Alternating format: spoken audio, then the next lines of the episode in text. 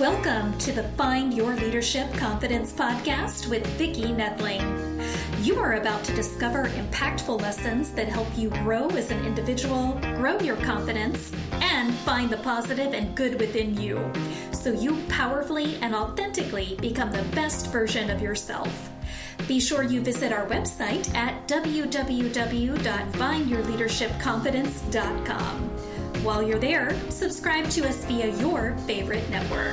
Now, tune in, get ready, and enjoy the journey of emerging as a leader of exception in the 21st century. Welcome, everyone, to the Find Your Leadership Confidence podcast. I'm your host, Vicki Nedling, coming to you from Roswell, Georgia. The goal of our podcast is to get topics and guests that will grow you as a confident leader and take your business or your life to the next level. Today, I'm very pleased to have Tony Hardman as my guest. Let me tell you about Tony.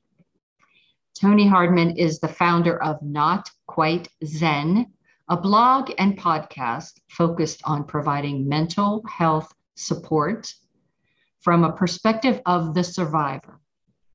Tony has struggled with severe depression anxiety, and anger since he was a child, cursed with a family history of mental health issues and childhood trauma. Finding a path to calm was a journey 35 years in the making. Now he shares his experience through Not Quite Zen in hopes that he can help others learn how to get better faster. Our title for our podcast today is How to Conquer Your Anxiety and Lead a Productive Life. Please join me in welcoming Tony Hardman. Hi, Tony. Hi, thank you so much for that warm intro. I appreciate it. And I'm so happy to be here and excited yes, to uh, awesome. talk about confidence and leadership and how to conquer things. That sounds great. And I always start out with an easy question for you tell our audience where do you call home? Where do you live? So I live. It, most people would know it as Cleveland, Ohio, uh, but it's actually like a suburb outside of Cleveland. Uh, but yeah, I'm a Midwesterner, and I, have been here for a good chunk of my life. Yes, I think you played my your team played my team last night, or are you a Steelers fan? Yes, sir. uh, okay, that's quite a, a, rivalry we got going there. But yes, you know, they, it they've is. bested us for a long time. Yeah, so. you beat us last night. All My right. best friend is a, is from Pittsburgh, so you know there's yeah. a lot of love going around. Yes, for sure. so tell me about your struggle with mental health. Yeah, it's a bit of a long story. Um, I'll try to summarize it as best I can. I think it's important to preface the fact that um, I think there's two key factors that I wouldn't understand until later on in life. And, and, number one, though I still have some contact with my biological father, you know, he kind of, you know, he wasn't around. I was six months old when he left my mom. Um, and I didn't see him a lot growing up. He wasn't mm-hmm. a big part of mm-hmm. my life. So there was some, you know, trauma with that and some abandonment issues. Um, and also like there's a family history of mental illness in my family. And for the most part, I was, you know, from my memory, a pretty, for the most part, happy go lucky kid. Like I had a mm-hmm. pretty normal childhood. I had an adoptive father. Um, you know, he, he adopted me. My stepfather adopted me. I took his last name, um, you know, and he raised me. And, you know, my mom was in a loving relationship with him for a long time. Um, but one of the problems was we moved around a lot. Yeah. Um, and so that was hard, always being the new kid in school. But around the time of fourth grade, I was living in Colorado and having a great school year. I had a lot of friends. I was really happy. And then we moved here to Ohio. And, you know, this was back in 1994. So, mm. you know, times were very different then. You know, it's yes, it wasn't it's not a global economy like it is now. You know, we didn't have the internet the way that we have it now. So trends and stuff were different. So coming from Colorado, I was from a very urban environment, coming into a very, you know, like predominantly white environment and just different culture, different things. And I was a new kid and it didn't go well. And I entered into a severe depression and it was coming home from school, like crying every day. Like Aww. I was, I was miserable. And I remember it was probably around that time or I think maybe around middle school, I said to my mom, like, you know, I really, I need to go to therapy. Like I need to see somebody and talk to somebody. And she took me to one appointment. Um, I found it very helpful, but there's always been a stigma with me- with mental health. There's still a stigma with mental health, but mm-hmm. it was, mm-hmm. you know, imagine it today times 10 back then. Uh, you know, a coworker had said to her, you know, oh, he doesn't need therapy. Just take him to do something fun once a month. And my mom bought into that. And I never got to go back. I never got oh, the help I needed. Such a shame. Yeah. So it wasn't that I never had friends. It wasn't that I never had a fun time and that I was always sad, but that that numbness, that sadness kind of always stuck with me. And so as I got a little bit older and and entered like high, early high school age, you know, it, it got really bad to where I wanted to kill myself. And I remember one time I said to my um, father, I said, like, I want to kill myself. And, you know, I was raised in an evangelical family, and, and he said, if you kill yourself, I won't go to your funeral because oh, it's a sin. Wow. But you know, if if you know anything about mental health, like these are cries for help. So, you know, I had one, I didn't get the help I needed. This is a, a louder mm-hmm. cry for help. Um, you know, I had another one where I was, you know, in the basement with a friend and I had threatened to drink Tide. But this is just cries for help from somebody that's, yes. you know, suffering. So I continued to suffer from depression, you know, and anxiety throughout high school. And like my nickname was Angry Tony because if you know anything mm-hmm. about anxiety and depression, it, it, in men especially, it often manifests itself yeah, in, anger, anger, because you're frustrated mm-hmm. with these feelings. You don't know what to do with them. Um, and I didn't get the therapy or medication or anything I needed until I was finally an adult. Uh, I was going into college and I finally got on some antidepressants. Um, and then when I got into college, I went to cognitive behavioral therapy um, on mm-hmm. campus for some time. And that was helpful. You know, the medication was and has been up until, you know, about five years ago, a real challenge. I think anybody who's been on, on antidepressants can probably relate to a lot of times mm-hmm. it doesn't necessarily like take away the depression, but it numbs it. Yeah. Um, so you go from feeling down in a spiral to kind of feeling numb. Yes. Um, so then, you know, it wasn't, and again, going back, like I had good times in high school, like I had good friends. It's not always this like bad thing, but it's kind of that thing that's always there. And sometimes it gets really bad and you just mm-hmm. don't want to be on this planet anymore. And that's a really tough thing. Um, so throughout college, you know, I I didn't stick with therapy all the time, and um, I had you know bouts of where I wasn't on medication and stuff, and that continued. And then in my early twenties, you know, I, I was in the military for a long time. I got deployed. Uh, you know, I got married, had a kid, um, and then there were times when I just like wasn't the husband and father that I wanted to be, and I was in and out of therapy all my life for a good chunk of time, and, and there was times where medication made things worse, and you know, I regret the things that I you know said to my wife or done in front of my kids and like the anger you know talking about the anger yeah. really um being really bad but it, finally when i turned 30 um and this i'm 39 now i was like i really need to get this under control so i called the va and i went and um, I, I saw a psychiatrist uh, and then i want to make a point of this because one of the things i always talk about is persistence is really mm-hmm. important um, and I did not like him right off the bat. And you have to be your own advocate, especially when it comes to mental health. You yes. have to find people that connect with you and that work with right. you. And so I knew that it wasn't going to work. So I said, look, you know, this isn't going to work for me. I need to see somebody else. Um, and luckily, I got a new psychiatrist and they put me on a different type of medication that was actually a mood stabilizer, which made a world of difference for me. Mm. Um, and then I went into like a more uh, steady cognitive behavioral therapy progress, but I loved my therapist. Um, and I went as far as I could with her. Um, and I got a little bit better, but the anxiety, which was yeah. a huge part of my life, was still there. Um, and there's a lot of other issues we could talk about, but after going through that process, eventually she made a recommendation, and I went into a program that completely changed my life. Wow. So I know talk, it's a long story. you talked about anxiety. Um, you know, anxiety is a big thing. I, I know that personally from my family. And how do you how do you make that that it doesn't prevent you from living your life? You know, being as productive, as happy as being yeah. doing what you want. Absolutely. So that's uh, it's a great question. Um, and I didn't learn the answer to that until about five years ago. Mm. So the thing about cognitive therapy, it, it's great and it works for a lot of people. Yeah. But a lot of the basis in it is designed around trying to rewire your thoughts. Mm. And the way mm. I try to explain it is let's say you're having a thought about something, and the idea is, well, put a stop sign up in your mind to try to change that thought well, I could never change my negative thoughts. They just came kept coming up.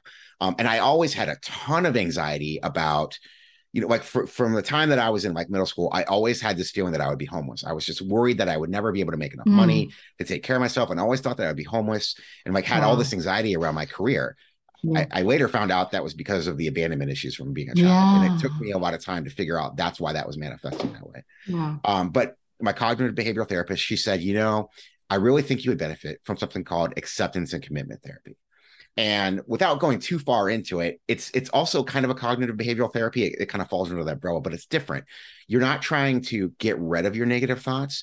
You learn how to accept them and kind of be flexible psychologically to adapt to whatever situation comes up. And there's six core principles in ACT, and we can talk about some of them later on. But mm-hmm. to your question about how do you overcome the anxiety, the ACT part of that is really an amazing thing. And it, it worked so well for me. And it's this idea of um, taking committed action that is connected with core values. So let me kind of give an explanation of what that is. And this kind of is how you can kind of grow to become a confident entrepreneur. Or like if you were like me, you had this idea and this desire to always do this thing, but you never had the mm-hmm. confidence or ability to yeah, do it. So it's it's baby steps, and I'll be honest, yes. baby steps. But but it it's like compound interest. You know, it, it it goes fast once you start doing it. So working through this program, it's like, okay, what is your core value? And there's different ways to identify that. And I actually have a tool that can help people do that. But um, you know, one of the things is they'll ask you, you know, think about your funeral. What do you want people to say about you? And my mm-hmm. response immediately was, I want to be remembered as a good husband and father. Mm-hmm. So being a good husband and father has was a very strong core value to me. So it's like, okay, now that you know your core value and that you can have more than one, and there's, you know, different areas of life. So you're going to have different values. But that's the one I latched onto. They're like, okay, now what committed action can you take towards that? Yeah. So it started with small things. But one of the bigger ones was I signed my son up for soccer and it's a rec league and they were in dire need of coaches. Like they were sending like multiple emails out, like, we really need a coach. Like we can't start the season. And I'm like, man, like I really want my son to play soccer, but I only played a little bit when I was a kid. Like, I don't, can I coach? Like, I don't know. But it was like, you know what? Like, I'm going to commit to do this because I love my kid and I want to mm-hmm. be for there for him. So I committed and I signed up to coach soccer. And I'll never forget, this was a couple, you know, a few years ago the day of my first practice, I was literally almost having a panic attack because I was so anxious. I, maybe not quite that far, but it, it felt like yeah, almost if you're like standing high up on a ladder or like mm-hmm. on top of a building and you're like looking down and like kind of that feeling a little bit. Mm-hmm. And my wife was like almost like pissed at me because she's like, "Why are you doing this to yourself? You know, like why would you agree to do this?" And I said to her, "Because I have to." Because it aligns so much with my core value that my desire to be a good father outweighed the anxiety that I was feeling yeah. And this is a process that I call brute forcing your anxiety. So if you mm-hmm. if you've ever been in cybersecurity, brute force is where they crack a password really fast. You know, it's like a hard way of cracking it. But this is you brute force your anxiety. You connect to a value. So I did it. And then, you know, the first practice, like I got through it, and then I got through mm-hmm. a couple more, and then I actually ended up being a really good coach. In awesome. Fact, we didn't lose any games. We had one congratulations. Tie. Yeah, we awesome. had one tie, and now I'm in like my fifth season of coaching. Um, but doing that little act, my confidence was just like grew tremendously. Like things that I would never have thought to try in the past. Now I'm like, oh, okay, like no big deal. Like for example, I'm not a handy person, and to be fair, I haven't really taken on these projects. But I used to have a ton of anxiety about like home projects or whatever. I'm like, no, I'll try it. Like, what's the worst that's gonna happen?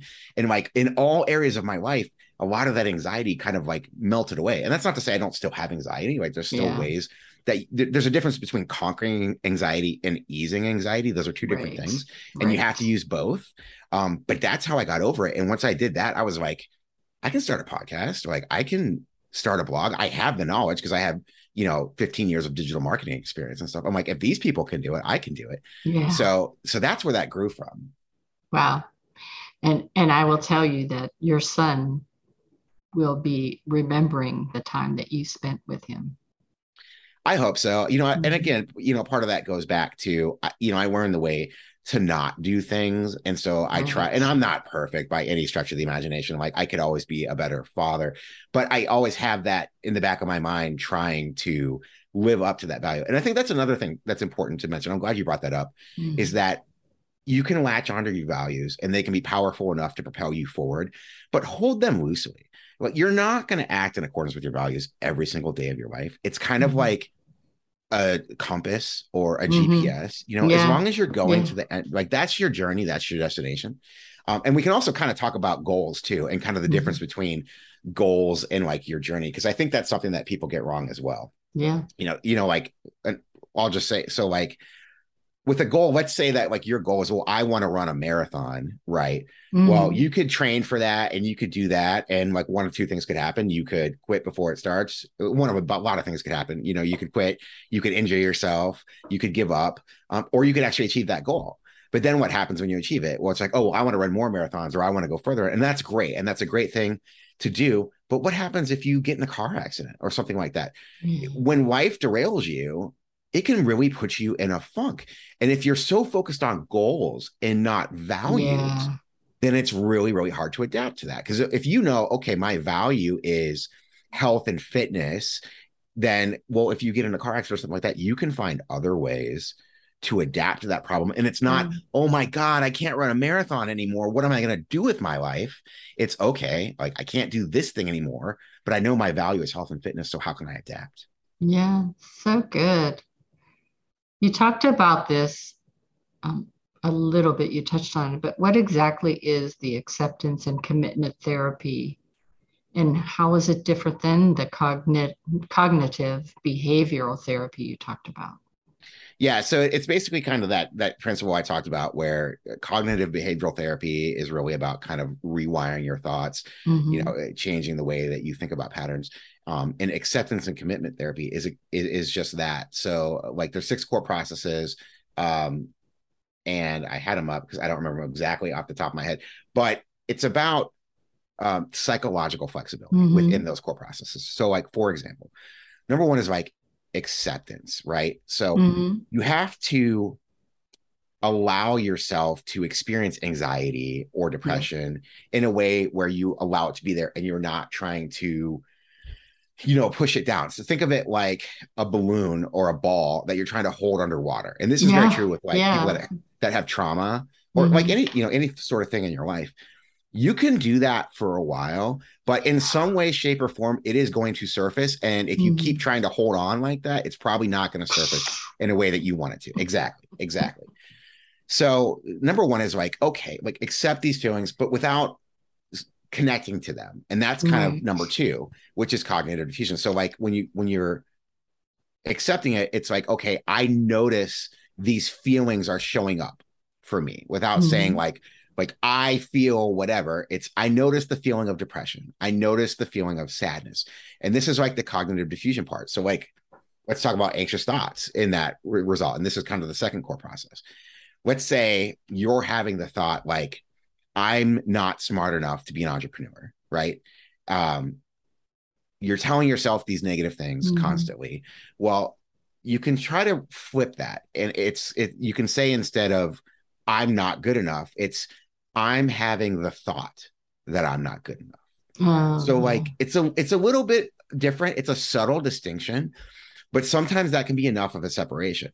Mm-hmm. And there's other kind of there's a lot of different techniques within this. So, like like humor is one of them. So like let's just say you're having the thought like, man, I'm just a loser. Like I'm just a loser. I, I don't know. Well, couple things you can do is like you can say it in a funny voice. So like like Cookie Monster, like, oh, I'm a loser. When mm-hmm. it takes power away from you, I kind of it's kind of like if you've ever seen or read Harry Potter, yes, uh, a Boggart you know, where you turn it into something, your biggest fear, you turn it into something funny. And I know it sounds silly, but I'm telling you, like it, it works. works. It's mm-hmm. it's tremendous. It really works. Or like these things that you ruminate on, like if you're constantly telling yourself you're not good enough or you're never going to be successful, but say that's like something you're always telling yourself, well, label it. That's like tell your brain, like, oh, that's the I'm not good enough story.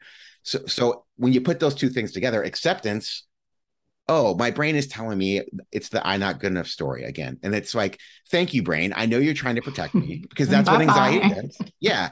That's what anxiety does, right? You're yeah. trying to protect, it's trying to protect you. That's your primitive brain.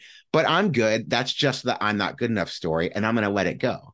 Yeah. And then, like, as far as like letting it go, like, there's other techniques too. Like, imagine a negative thought as a leaf on a stream. Like, put the thought on a leaf and let it flow by. Or, like, for nice. me, I try to imagine it as like a, an annoying pop up ad like on a website like just click out of it you don't always have to engage with these things you don't have to get rid of them you just acknowledge it like i see you but I'm going to move on mm-hmm. with my day or with whatever right. you're doing. And it's not that you you should ignore these things. Like take time, sit down, like let it be. Um, and then there's another principle that's called like self as context. Um, so it's a little bit of that cognitive defusion thing, but it's kind of this idea of like your self as observer. And, and the most simplest way that I can explain that is if you've ever played or seen someone play a video game, they're controlling a character and like you can see that character being controlled. The, con- the character is not controlling them.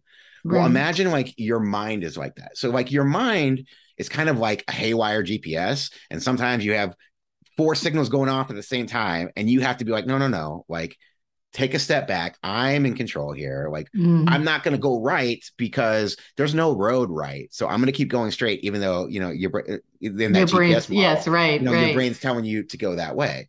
Uh, so that's it. And then there's the um the uh the values and committed action uh portion of it and i might be forgetting one but um like that's kind of the idea and so like whenever different things crop up you can respond to it differently. Oh the one i forgot was in a really important one is connection to the present. So oh, a, lot of people yeah. think of this a lot of people think of this in terms of mindfulness but like with act we they try to they don't use the word mindfulness a lot because you know it can be people can get caught up in what that means. Um, but it's really simply just like learning to live in the present. And that was a huge change in my life to like that's what really taught me to like enjoy life and if you want i could tell a quick little story about yeah like, how i did that yeah so like similar to the exercise with soccer you know like with the committed action mm-hmm. it was okay, like I want you to learn how to be connect to the present. So let's try some mindfulness activities without meditation first. And one of them was this idea of noticing. So it's like going about your day and noticing like little moments of joy, little things that happen. And and these don't have to be anything profound. Like it can be a great cup of coffee, mm-hmm. kiss from a loved one in the morning, hug from a kid, you know, whatever. It could be like a compliment from a stranger. It doesn't matter. It's just these uh, little things. Oh, gorgeous blue sky. Yeah, yeah, great. I love that one. I'm mm-hmm. like, I'm gonna use that in the future. Yeah, for one. sure yeah um and it's just kind of like you know noticing these things and so when i did that it was christmas time and we were at like a family function and like somebody dressed up as santa and came and my mm. son was a little at the time and like he sat on santa's lap and so did my girls and i just remember being in that moment and just like savoring it and enjoying it and i was like mm-hmm. wow this is so so powerful and, and again it's going back to what i was saying before that compounding effect it's like once you see the power of some of these things, it can open up a whole new world. And so like mm-hmm. I grew from there and, and did different mindfulness stuff. And now like, you know, I meditate every day. Like that's an important thing. And then especially like in the business world, you know, like listen, everybody's been in a conversation that hasn't gone their way or you know, something For changes. Sure. Like if you can step away, like once you build that muscle up, that ability mm-hmm. to connect to the present, if you can step away for two minutes and do like just a two minute meditation, you can quickly calm down, be present, and like navigate without all of the like headiness of these intense yes. emotions. Mm-hmm. So these are like really, really powerful tools that you can build in like what I call a psychological flexibility toolkit by starting out small throughout these different core these core well I guess they call them core processes, but that's what yeah. they are. So how can people ease their anxiety and depression um, in you know, as you said, it, it comes up in everyday's li- everyday lives. It it is that unexpected, but it's I guess expectation that that something could drop any minute. You know, how how do we ease that depression? Yeah. So well, to to get to being able to do that, it does take practice in like some of these principles that we've already mm-hmm. talked about like you'll get better with it over time.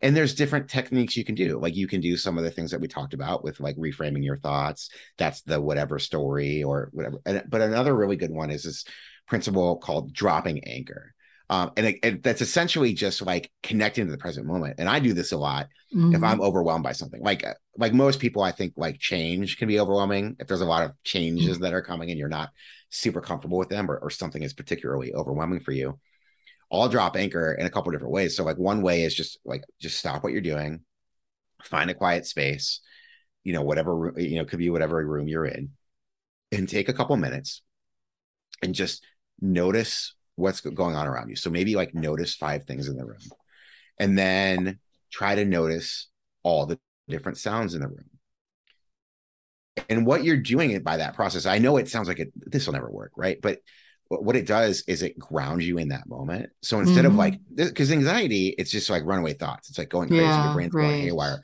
It's like when you're trying to fall asleep and your brain won't shut up. It's the same kind of thing when you're overwhelmed, but probably magnified by 10. Mm-hmm. Well, the first thing you got to do to calm those emotions is you got to ground yourself mm-hmm. in the present moment. So, like, that's the first thing. If you develop, you know, a mindfulness practice, you know, it could be taking a mindful walk, it could be, you know, a, five minute meditation, 10 minute meditation, mm-hmm. whatever it is, like grounding yourself is number one. Number two is, is like we talked about, it's that acceptance portion of it. It's noticing how is this showing up in my body? I notice my chest is tense. I notice mm-hmm. my muscles are tense. I notice I'm breathing faster. I notice sadness or whatever. So it's labeling these things without connecting to him saying, I'm sad, I'm angry, I'm tense. It's just kind of taking a mental note of those things. And then again, doing those that cognitive defusion piece of it, which is like not connecting to these thoughts and, th- and things. Um, but you know, like I said, it's it's not an instant thing. It, it takes practice, but it's very, very effective to do it. And it's not like you're not going to get rid of anxiety. Honestly, I've never met anybody that can get rid of anxiety. But that's why it's called like you can ease it, like you can disconnect from it a little bit. You can kind of be more, maybe rational is not the right word, but you're not so tangled up in it. And it's not mm-hmm. like have you ever seen the movie um, Soul? It's a Disney movie, uh, and it's like an awesome end, movie. Yeah, yeah. It's I'm telling you, Pixar. They're awesome all act movie. therapy people because so many of their movies have this in it. But uh, towards the end of the movie, uh, the main character, she's like clouded by like these dark emotions and things going over. So when you ground yourself and you do this like cognitive defusion and like these mindfulness things, it kind of lets that float away a little bit and then you're able to think a little bit more calmly a little bit more you know cleanly mm-hmm. and you can then figure out okay well what am i want to do with this based on my values you know like you can connect to values and make decisions and action in your life and that's kind of like the long and short of it all wow it is this uh time has flown by and gosh so much more that we could talk about. It's been great. It's time though for a rapid fire. Okay. now I'm nervous. there goes the anxiety. No, no, no need to be nervous. So talk to us about burnout first aid. Burnout first aid. What is that and how yeah. does it work? So burnout first aid is a concept that I kind of stumbled upon when I was backpacking. Um, before I went backpacking for the first time, a couple weeks before, I went on vacation to a beach with my family. And after that week of vacation, I was still burnt out. Like I was still stressed out. I didn't mm-hmm. get what I mm-hmm. need. And I think a lot of people can relate to this. Like you go on yes, vacation and you come back, but you're still just like, uh, it wasn't enough. But then I went backpacking for literally it was like two nights in the Allegheny National Forest with my brother. And when you go backpacking, you have absolutely no well, depending where you go, you have no cell service. Yes. So like. I had no cell service. And the funny thing about it was like the the one day it was literally pouring down, like I'm talking like torrential downpour all day, but I was in the best mood ever because all I had to do was focus on moving forward and staying alive and yeah. eating and sleeping. And like that's kind of like the core of what being a human is. Like those are kind of yeah. your mm-hmm. core like needs. And after that weekend, we finally were like coming back into a cell service zone. And my phone just like was going ding, ding, ding, ding, ding. And I was like, oh my God, is that what I'm dealing with all the time? No wonder I'm so burnt out. And so I wrote a blog post about it. And I kind of came up with a way to kind of replicate that in your own life. Like if you're into outdoors and nature, you know, go do that, like, and get out of a cell phone mm. zone. But if you're not, you know, I would say at the very least, set aside a weekend where, you know, number one, get like turn your phone off. Most people can't do it. Get a lockbox and put your phone in a box. And before you do it, you know, having a have a backup way to contact emergency services if something happens. Nothing probably will, but just for safety's sake. But you know, get a box that locks um, that you can't open and has a timer on it. So put your phone away. Plan out some activities that are kind of going to be calming and mindful. So like I would say, like disconnect your your um, internet you know disconnect your phone let work or whoever you need to know know like hey like i'm gonna be off the grid this weekend you will not be able to get a hold of me and then plan activities that are like enriching so like go for a walk get a little bit of exercise play some board games with some loved ones you know I say like even you can play a video game, just make sure it's not like Call of Duty, play like Animal Crossing or something like that. um, you can even watch a movie if you pick one that's like appropriate for what you're trying to do. So something like Inside Out or Soul, or there's this amazing movie called About Time. Um, that's great. But once that's done, turn your internet back off. Yeah. Um, and you can even have like a friend or a loved one with you, but make them follow the rules. They don't have to lock their phone up, but put it in another room. And I'm telling you, I know it sounds hard, but if you do this for two or three days, you will feel immense relief from the burnout. Mm. But I call it first aid because I have to be honest, it's not going to go away. If you're mm-hmm. in a mm-hmm. situation with work or whatever that's causing you burnout and that situation is does not change, those feelings are going to increase again, but it is a reprieve from that. It's a breath yeah. of fresh air. For me, it was to go to the beach in October when there was no oh, that sounds nice. no folks there and I, by myself you know not with my husband or anybody it was and it was just for that to regroup but i also am cruises help because i'm too cheap to pay for the internet there. So oh for, yeah. for five seven days uh, i'm not connected with anything the thing about a cruise that i think might be problematic though is other people can be a negative factor at times. Yeah. Well so you never know who you're going to get there. if you yeah if you if you don't know anyone that's helpful. Yeah. and and i do i like to do the excursions because you know again you get to um, push yourself out into uh, like i like to just swim with dolphins and things that like sounds that. amazing yeah. yeah. any of those types of activities where you can kind of just connect to the present connect with nature even like renting an airbnb or a cabin like in a no cell phone service area would be tremendous for your mental health so talk to us about um, what is your bucket list now? You've done so many things. Hmm, that's such a good question. So, I well, the one thing on my bucket list I'll probably never do because my wife is like, "You're not leaving for six months." But um, one of so like one of my core values, another core value is adventure, um, and I love hiking and backpacking. So I would love to go hike the Pacific Crest Trail. Oh, nice! Six months to do it it's probably not going to happen. I may probably end up like doing like the John Muir Trail that's only like 30 days, um, or doing like a week or two here or there.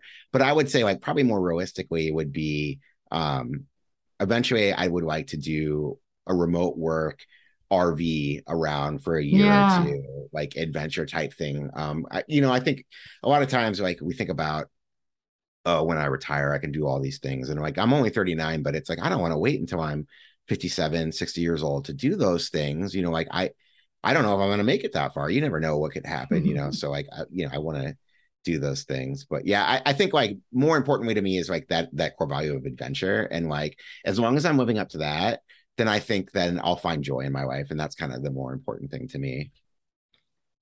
I, I will suggest to you that you do that rv trip now. Um, uh, my father worked for the post office and he um, took off two weeks um, usually, but for one summer we took four weeks off from. He oh, took nice. four weeks off from work, and we went from Pittsburgh to California and back to go in the the southern part of the U.S. and the northern part of the U.S.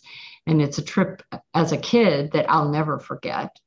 The good, the bad, the ugly, everything. Yeah. But it was just a time um, where you know you just got to appreciate where we live and this country and things um, that you just don't see in your hometown. And, and yeah so, absolutely. So yeah. i would recommend that your kids will love you for it. And uh, you'll we're about you'll... yeah we're about to buy one. Um we're gonna start taking more like weekend type things and then we might take a little bit longer over the summer. My wife is does is not a remote worker so it's a little bit more challenging but we did talk about my oldest is 15 years old and when she goes off we might do like a year in the rv which would be great. But i want to touch on something you said that i thought was so great. You said the good the bad and the ugly and i think like that's an important thing to remember right? Mm-hmm. is like no matter what you're doing whether it's a vacation or an rv trip or whatever not everything is going to be perfect all the time. Like things are going to be bad. And I think that's where I go back to this idea of like noticing, or you know, probably easier to call it gratitude. Like, yeah, if every day, like, I, and I do this with my kids sometimes. I'll say like, "What what was the best part of your day?" And the funny mm-hmm. thing is, if you're having a pretty. Can I swear? Yeah, you can. If you're having a shitty day, and you're like, "What was the best part of my day?" and you're forced to think about that, you're like, it could be like, "Oh well, like, um, I didn't hit any red lights on the way to, to into work today or whatever. You know, like It's this tiny little thing, but it forces you to think about something positive, you know, because life is not mm-hmm. always going to be perfect. You're not always going to be happy because like happiness is an emotion like any other and it's part of the beautiful tapestry of life so you learn to connect with the present and have gratitude and all these things those are the things the human experience that makes up a joyous life yeah i think that's why you know either either having your phone the last thing you look at on your phone or the the first thing um, is an affirmation of that you you know that you are achieving this and and your goals and whatnot. But but yeah, also having a gratitude journal where you know even if it's you know on your phone in your notebook or something but but just to to force yourself every day to build that habit of being thoughtful to say you know that you did you you start to notice because you want to put something in there that was great. And so all of a sudden the little things just as you said are are something to be grateful for yeah and there's like all these little different techniques that you could do like you know some people like journaling like there's like i wrote a post about um, mm-hmm. how to create a routine for mental health and it's like you know there's something out there for everyone. I don't really journal a lot because it feels like homework to me but i like i definitely see the value of it. So i do other things you know like i'll do like the grateful five. So i'll be like okay time for a grateful five and i'll just name five things that i'm grateful for. It's just and you build that into your routine and then it becomes second nature and like when you do these little things they compound and they get better and if you make it a part of your daily life, then you become much more resilient to mm everything that life's going to throw at you. One of uh, my mentors is Darren Hardy, and he gives a five to six minute um, daily video that he emails to us. And it's always positive, it's always guidance, but it's only five minutes. Mm. And, and I think a lot of times as entrepreneurs, we we have all these great things and we want to have some big event or and whatnot. And it's like, but all you need to do is record it and share it with your audience five minutes, you know, five minutes of your day.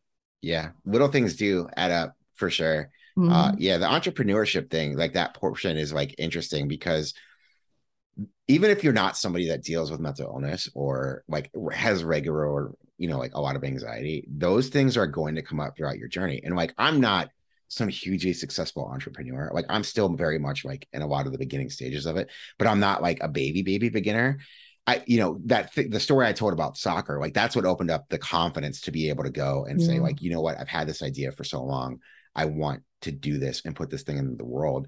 Um, and like that was a huge hurdle to get over that. And then it compounds. Then you go into like, uh, you'll have uh, times where you doubt yourself. So, like I said, like I have many many years of marketing experience and it's like i know this stuff but i'm still trying to learn every day and it's like you're like okay i know the way to do this is so unsteady but i've been doing this for eight months now why am i not making a bunch of money like what is the shortcut even though i know mm. there's no shortcut right That's or you right. second guess you second guess yourself so like i think you know building these these ideas of gratitude and and grounding yourself in the present and not especially as an entrepreneur if you're so focused on like the present that's why so many people give up within yeah. the first year and some it usually like everybody that I've talked to that's been very successful, at least in like with like content, it takes two or three years before like yeah. it's and they'll show you like this curve like of like a metric, for example, like it'll be like year one, year two, and it's like a flat line, and then suddenly year three, it's like boom, it goes up. But it's like I wish I'm glad I didn't quit here, like at yeah, this one exactly. part. And so many people don't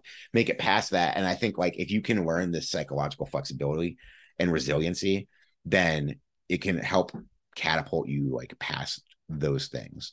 And, and the one thing that I'll say too is another quick story. I'll make this one really quick. Um, I like to look at other people and be like, well, if they can do it, I can do it. And I, I first learned that when I joined the army. I was 17 years old. I joined the Army Reserve and I was going to my unit like before I went off to boot camp. And like, you know, like any population, you have people that are squared away and people that are not. And I was anxious about going to boot camp. And like one of the like senior people was like, don't even worry about it. Look at Private Snuffy, and that's not their name, but you know, look at them. Like if they can go through it, you can do it. And I'm like, yeah. I look at him, I'm like, yeah. yeah, if they can do it, I can go through it or whatever. So, like, if you think about some of the people that you know in your life, and they're like, well, yeah. they did it or whatever. I'm, you know, not to be like uh, braggy or whatever. I, I think a lot of people that have high intelligence are very, um, what's the word?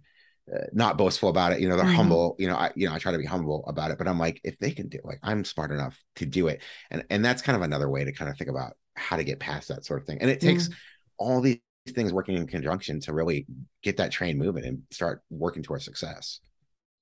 And and I like to interview people that have anxiety and depression and things like that that they've overcome because as entrepreneurs, especially women entrepreneurs, we have all these imposter syndrome feelings and and the you know for so long we always were behind second guessing everything that we did. Yeah. And so I, I like for the tools and and the tips that, you have learned to be there. anyone can apply these. As you said, Absolutely. everyone faces anxiety. Everyone faces these challenges. It's just maybe at a different degree, but the tools that you share help any degree. Yeah, I, I, think they are. Yeah, they're helpful. And I would say, like, hopefully you have somebody in your life that's a good friend that can be a cheerleader. Yeah. And if you don't, I, I, mean, like, even if you do, I'll never forget something that my um, sister in law said to me one day when I was being particularly negative about myself. And she looked at me dead on and she said, Be nice to my friend Tony. And that really sunk in with me. I was like, Oh my God, like, I wouldn't talk to anybody else like that. Yeah. Why, why am I so hard on myself? So, yes. like, loving kindness goes really, really far. And like to your point about, you know, women's struggles, like my wife is like such the story of success. I am so in awe of this woman. You know, she gave up everything to stay home with our kids for so many years. And then I got laid off once and without even being prompted, she's just she got a job like at Target of all places. And she's like, Well, I'm gonna bring in some money or whatever. Like you're laid off. You can like help with the kids and, and, cook and stuff. And I had to learn how to cook and help with the kids. And she, but the thing about my wife is she is so tenacious. It doesn't matter what she's doing, she gives it 110%. percent so she was practically running that place by the time she left. And she was so good at it that uh, one of her regulars offered her a job at like a senior living place as a receptionist. And within a year, she was the director of sales at that place, doing phenomenal and then like she had gotten laid off there and that was a huge hit to her confidence because you have to understand yeah like, for sure. she built that up and she got hit with this like shock of like oh well maybe this won't happen again because she doesn't have a degree.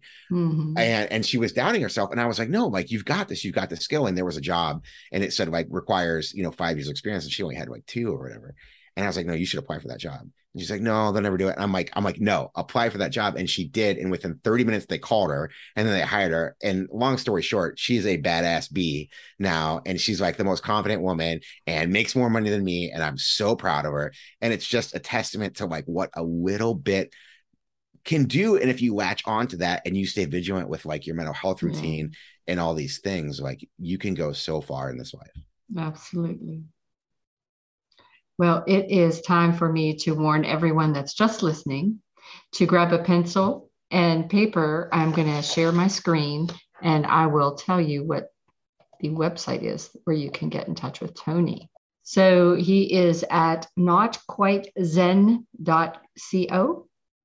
Not, notquitezen.co. He's on Facebook and Instagram and Twitter at just look up Not Quite Zen or also just um, search from his name. You'll most likely be able to find him as well. And I'm going to let him talk to you about what he has on his website.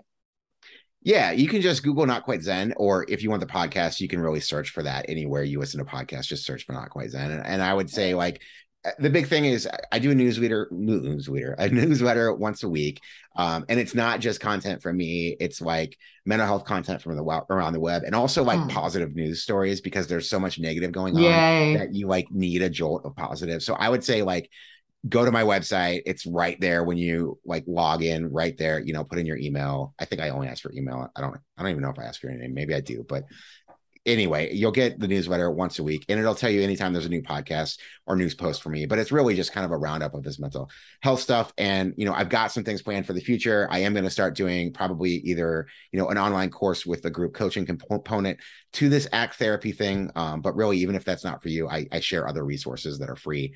Um, and I, and I go over these principles all the time on my podcast and in my blog.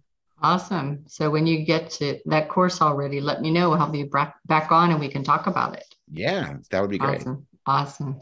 Well, thank you so much for being such a great guest. You you shared so many important things that um, I think the audience will really be able to benefit from, and um, it's great hearing your stories.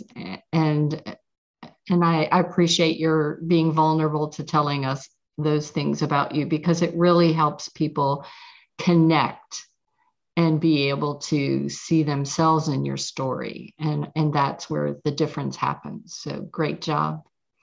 Yeah thank you. Yeah that's why that's why i do it. And also like from an out just from a perspective of like a budding entrepreneur i would say like community is so important. Yeah. Um, so if you're a newbie entrepreneur or even if you've been doing it for a long time like reach out to me send me an email. Like i'd love to talk with you. You know i'd love to be a part of the community because like the stronger, the more we lean on each other and learn from yeah. each other, like the stronger that we'll be and we'll grow.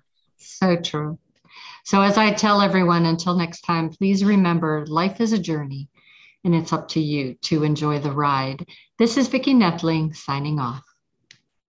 Thank you for tuning into the Find Your Leadership Confidence podcast with Vicki Nedling where we share impactful lessons that help you grow as an individual, grow your confidence, and find the positive and good within you so you powerfully and authentically become the best version of yourself. Remember to visit our website at www.findyourleadershipconfidence.com and enjoy even more great episodes like this one. Again, while you're here, subscribe to us via your favorite network. We look forward to seeing you next time on the Find Your Leadership Confidence podcast.